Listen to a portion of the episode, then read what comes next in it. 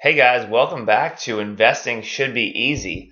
I'm Alex Richwagon, your host, and ha- hope you guys had a, had a good summer so far. We had a really nice 4th of July over here on the west coast of Florida by the beach. A lot of fireworks, families, all that, you know, good general stuff. Barbecuing, pool, the beach, all the things that remind you of a good summer holiday or a good summer in general, I would say. Last show, that's been a couple weeks, we talked about breaking down an ETF, an exchange traded fund, with the idea of researching several companies across a index and identifying what's inside that index. How can you spot better opportunities by looking at let's say a topic or a theme or a segment of the market that is really interesting to you that you think could be the future over the next three to five, ten years.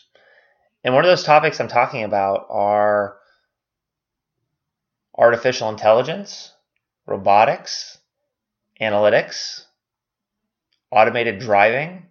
They all kind of blend together because they all have machine learning and sensory focused um, pieces of the puzzle in order to put it all together the ETF that we identified that we wanted to start breaking down, and this is going to be a part of a series, excuse me, is called Robo, R O B O. And the ETF is an ETF for robotics, artificial intelligence, and data analytics, things like that. Smart, smarter world, Internet of Things, things that are going to power our society over the next five to 10 years and get us moving faster, smarter, more efficient. So that's what today's show is going to be about. And we're getting started in three, two, one, cue the music.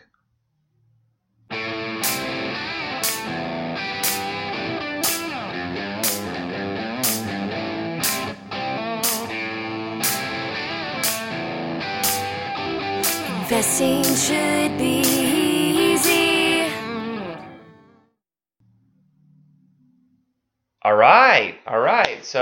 top of the show, talked about what today's segment's going to be around. And this, again, is going to be part of a series around artificial intelligence, robotics, and Internet of Things, sensors, connectivity, machines talking to each other.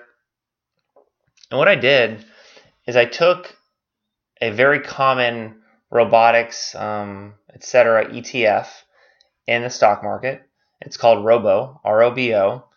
And I, I started to go through, and I'll, I'll put this on the, um, the page once I download it, once I put it on the page to for um, viewing, is looking at what's inside the ETF. What companies are inside? And, and this is going to take a little bit stronger thought process. This isn't just a you just look at it and you just know what to do with this. You actually have to break it down. And I'll attach all this information once I post the post the show. But the things that I'm looking at and that I want to know what's inside this, inside the ETF, is there's like core competencies that are both common sense analysis and then as well as we're going to get into some fundamental analysis. Fundamental analysis consists of looking at specific ratios within a company and comparing it to its peers across multiple industries or the same industry. So I'll give you an example. One of the first companies inside the Robo ETF is called Zebra Technologies. I'd never heard of Zebra Technologies before. So again, I want to I want to look at this across all different lines of business. And so when I started out, I want to know what they do. That's like your first basic question is what do they do? So then I start a, a spreadsheet and I start looking at specific things. I want to know what do they do? How are they making money? What does their business model look like? So Zebra Technologies has automatic identifiers, they have data capture projects, projects, and they have cloud subscriptions. Now, what does that mean to the layman or everyday consumer? Well, it's got some automation.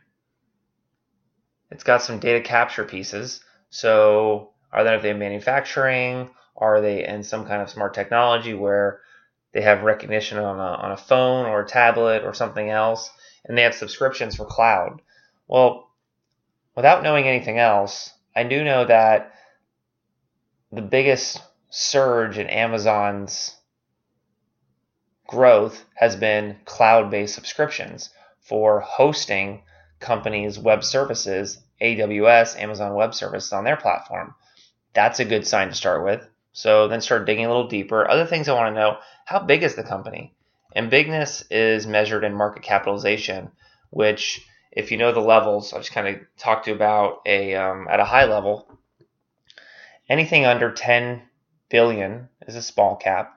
Anything between 10 and 50 could be a mid cap. Anything over 50 could be a large cap.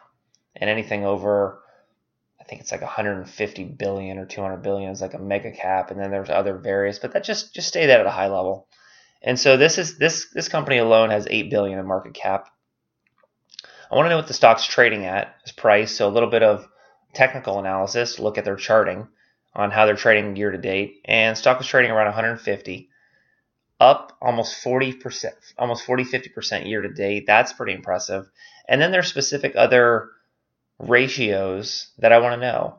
And you can get these all on public domains. Again, this is going to require a little bit more research. But once you have all the data in front of you, and again, I'll share the spreadsheet, is then you can start making some comparison analysis and without even knowing a whole lot there's key ratios to kind of look at and pick up on like who is projected for future growth how much growth is that and these are the kind of things you want to look at with their pe their price to earnings ratio how well they are performing against the market stock market's trading on a pde around 18 to 20 so zebra zebra technologies is, has a 43 that means they're growing stronger than the market or they're expected to their forward PDE is almost 15, so they're expecting slower growth in the in the next 12 months. Their PEG ratio, which is a price to earnings growth, comes in at 4.33, which is I'd say a little bit higher than the norm. Their current ratio, which is current assets over current liabilities, how much assets to debt, so are they cash healthy? Something I look at. Return on equity, how much are they giving back to their shareholders, profit margin, how much are they making per product. But one of the things a profit margin is funny is don't take that as a, a direct piece because if the company is in a high growth phase and they have low profit margin, it because it could be because they're scaling and they're building out future infrastructures. So let's say in a mature environment, I'll give you a company. Let's say like Walmart. Walmart has a profit margin of I don't know 10%. Let's just use that as a gauge. Walmart's a stable company. They know over the last 50, 100 years what they're going to produce, how many companies they're going to, or how many different stores they're going to open, what their general inventory turnover is, and then how much are they making on that inventory. Like it's very stable. But if you're in a cloud based services organization that you're growing, and let's say you need to open up, I don't know, 100 new data centers with new services, you're making almost 50% profit but because you're scaling and you're growing so fast, your profit margin is going to look very low because everything comes down to that um, balance income statement at the end of the year. So it could be deceiving. So just something to keep a gauge on. Earnings per share growth, are they projected to expand their earnings per share growth next year and then the next five years? Those are some of the key things that I look at to say, give me a gauge of what the company is today and what they're projected out over the next year to five years. I went through a lot. Some of these data points that you can find can be found on. I like. I used to like Google Finance, but they changed their page, and I'm not really a fan of what they've changed it to because it's a lot harder to find some of the ratios and information that you're looking for. So to me, it was a, a change for the worse. I'm actually more geared towards uh, Yahoo Finance as one gauge There's a lot of helpful information there. And then also Finviz, F-I-N-V-I-Z dot com. And Finviz is literally uh, just, uh, I mean, you're talking about candy, candy, candy to, uh, you know, investors or investment research because they provide so much free information and ratios, um, buy sell ratings by analysts, the latest trending information, news, what the company's doing, how the latest product came out, how the latest service is doing. It's all free to me, that's it's just amazing. Finviz.com is something that I'm just absolutely in love with from a from a stock perspective um, to try to research things. So I went through a lot of different pieces. Again, this will all be attached in the um, the downloads, so you can see what I'm looking at. And we're going to go through this. I would say probably over the next you know two, three, four shows because there's a lot of great information in here that can be gleaned that you can kind of start comparing things and see what do I see? What are the industries that I think are going to grow and keep going forward? And I've got some ideas that are, I would say, highlighted on my sheet, depending on industry, some of the growth patterns, some of the ratios, and how they stand out against some of their peers. I'll give you an industry in here that I, I wasn't expecting to see that was pretty interesting to me. So what I'm going to do is I'm going to do a quick um, filter around 3D systems. 3D systems has been, I would say, a wow technology that never took off. It's been around for, I think, a good like five plus years now, but it's not something that's an everyday staple. And what is 3D printing? 3D printing is the ability to have a device, could be as, as big as um, like kind of like a microwave, and you could scan something in your home that has broken, you've lost it, maybe you need a replacement or a duplicate. And the things that I think about first and foremost are like like an oven knob or like a knob on your grill or a part to a I don't know, maybe a doorknob or a part to a table or you know it's like under screws or like under little brackets or something like that. They're like, oh, I wish I had one of these. You go to Home Depot, you can't find it. Well, basically, a 3D printer is you could put an image or the actual item if you need a duplicate into this 3D printer, which is again like a microwave, and then within 20 30 minutes, it actually prints you out a physical piece of what you were looking for, the exact size, shape, feel, touch with different types of scanning and building materials, and voila. I mean, think about it in terms of if you lost a hubcap. I mean, this uh, in the future, I think this will get more mainstream, and people, a lot of people in the future will have a 3D printer into every home. However, it's just going to take time. So, what does all this mean? I found four companies inside the Robo ETF that follow 3D systems one of which has been on my radar for a little while because of a great book that I wrote that I read by some of my favorite authors, um, Mellon and uh, what's the other guy's name? Uh, it's getting to fun. Hold on a second. I have a book. Jim Mellon and Al Chalabi.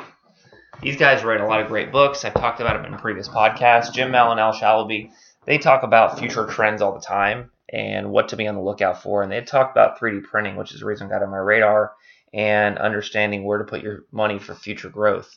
So the, th- the four companies in here I thought was pretty interesting. One of which has been on my radar for a while. However, I didn't know that the stock went down so low and actually had a nice spike this year. And that's uh, 3D Systems Corp. And the stock symbol is DDD, David, David, David.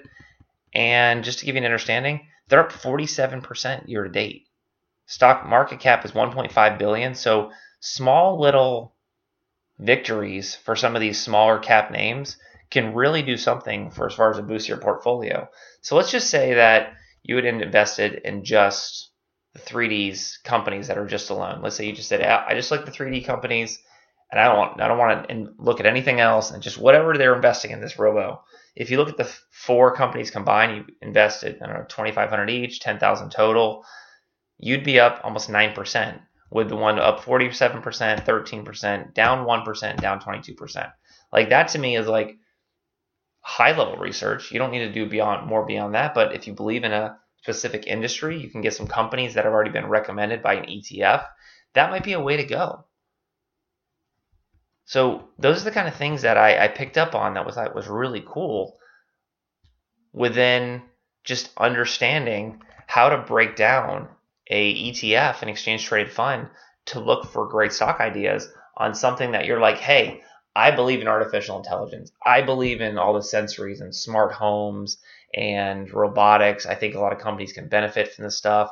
Without even knowing anything else, you can just go and find some of these ideas and really cool things that to me has been super helpful. And I want to share more of this information with you as we go forward down this track. So, again, today we looked at Robo ETF.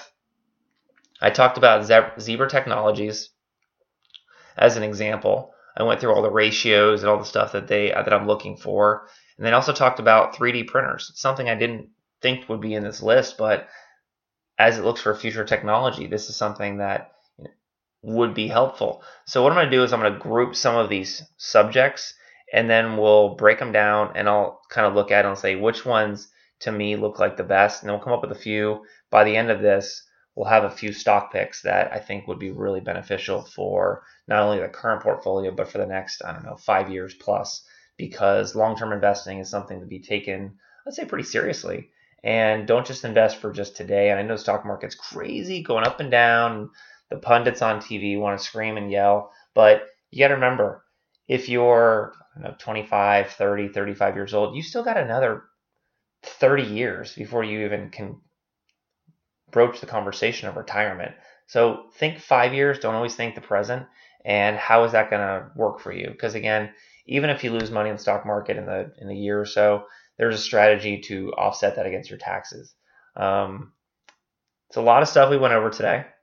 I hope it was helpful. If you have any questions or comments, alex.richwagon at gmail.com, alex.richwagon at gmail.com, or alexrichwagon.com to see the website, and I post on my podcast through SoundCloud as well.